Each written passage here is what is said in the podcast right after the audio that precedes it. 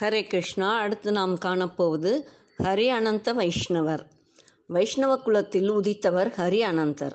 இவருக்கு ஏராளமான சீடர்கள். இருந்தும் ஒருவன் மட்டும் அவரிடம் அபரிவிதமான பிரியம் வைத்திருந்தான். வடக்கே கோதுமை விளைச்சல் அதிகம். தென்னாட்டில் பிட்சைக்கு வருபவர்களுக்கு அரிசி போடுவது போல வடநாட்டில் கோதுமை மாவு போடுவார்கள். சீடன் தினமும் ஒரு படி மா பிச்சை வாங்கி வந்து குருவிடம் சமர்ப்பிப்பான். குரு அதை ரொட்டி தட்டி ப பசியில் நவிந்தவர்களுக்கு அளித்து பின் தான் உண்பார். ஒரு தடவை பிச்சைக்கு போன இடத்தில் சாது ராமானந்தரை அதாவது கபீர்தாசரின் குரு குருவை கண்டான். பாதங்களில் விழுந்து வணங்கினான்.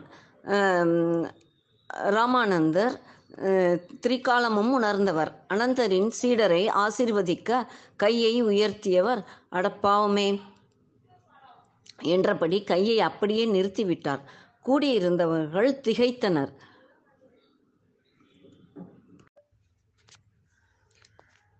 சீடன் சுவாமி அன்று மலர்ந்த தாமரை போன்ற தங்கள் முகம் கூம்பியது எதனால்? எதுவாயிருந்தாலும் ஒலிக்காமல் சொல்லுங்கள். நான் கோழையல்ல என்று பணிவுடன் கேட்க ராமானந்தர் நற்குணங்களின் பிறப்பிடமாய் உள்ள உனக்கு நாளை காலையோடு ஆயுள் முடிகிறதே என்பதை அறிந்ததும் எழுந்த வேதனை அப்பா என்றார்.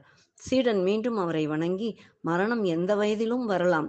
முன்கூட்டி தெரிந்து கொண்டது ஒரு பாக்கியம். அதற்கு முன் தங்களை தரிசித்தது அதைவிட பெரும் பாக்கியம் என்று கூறி விடை பெற்று சென்றான். மடத்திற்கு சென்று குருநாதரை வணங்கி ராமானந்தர் கூறியதை தெரிவித்தான். மரணத்திற்கு நான் அஞ்சவில்லை. தங்களுக்கு சேவை செய்யும் பணி குறை குறையாய் போகிறதே என்று கலங்கினான். உம், ஹரி அனந்தர் சீடனை தேற்றி இறந்த குரு புதல்வனை மீட்டுத் தந்தவன் அந்த மாயவன். ச சக்கரத்தை வீசி முதலையை மு- முடித்து கஜேந்திரனை காத்த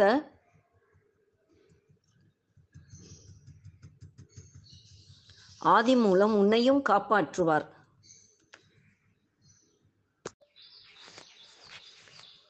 கவலையை விட்டு நிம்மதியாக தூங்கு என்றார்.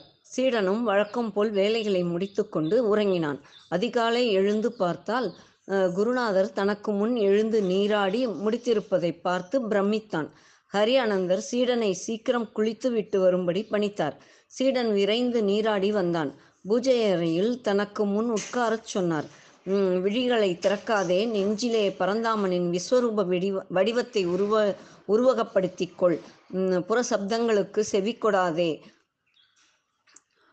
உதடுகள் அவன் நாமாவை இடைவிடாது உச்சரிக்கட்டும் என்று உத்தரவிட்டுவிட்டு தியானத்தில் ஆழ்ந்தார். தசாவதாரங்களையும் உருவ உருக்கமாக பாடினார். அப்போதே நடப்பது போல் அணு அணுவாக கண்டு கழித்தார். முதலில் சீடனை காப்பாற்று என்று பிரார்த்தித்தவர் பின்பு பக்தியில் மூழ்கி கோரிக்கையை மறந்தார். அந்த நேரம் இருவரின் தலைக்கு மேல் சக்கரம் சுற்றியது. அதை இரண்டு பேருமே அறிய மாட்டார்கள். அந்த சமயம் காலதண்டத்தை ஏந்தியபடி எருமை கடாவின் மேல் உட்கார்ந்தபடி யமதர்மன் வந்தான். சக்கரத்தின் சுழல் வேகத்தைக் கண்டு பிரமித்தான். நெடுநேரம் காத்திருந்தான். வைஜெயந்தி மாலை குலுங்க இறைவன் நகைப்பதை கேட்ட யமன் வெட்கி அவர் பாதம் பணிந்து அவ்விடத்தை விட்டு அகன்றான். போதும் என்று மார்க்கண்டேயனுக்காக சிவனிடம் உதை வாங்கினோம். மறுபடி பெருமாளிடம் உதை வாங்க தெம்பில்லை. அந்த பாதங்கள் மகா மகாபவியை சகடனை உதைத்தவை. காளிங்கன் தலை மீது நர்த்தனமாடியவை மூவடிகளால் உலகையே அளந்தவை. உதைப்பட்டால் மீள முடியாது என்று புலம்பியபடி யமலோகம் போய் சேர்ந்தான். பரந்தாமனின் சிரிப்பை கேட்டு ஹரி அனந்தரும் சீடனும் கண்விழித்தனர். ஆடி பாடினார்கள். பகவான் இருவரையும் கட்டி தழுவி ஆசிர்வதித்து மறைந்தார். சீடன் குருவை வணங்கி பிட்சைக்கு புறப்பட்டான். ராமானந்தரை தரிசித்தான். ராமானந்தர் அவன் உயிரோடு இருப்பதைக் கண்டு ஞான திருஷ்டியில் நடந்ததை அறிந்து மகிழ்ந்தார்.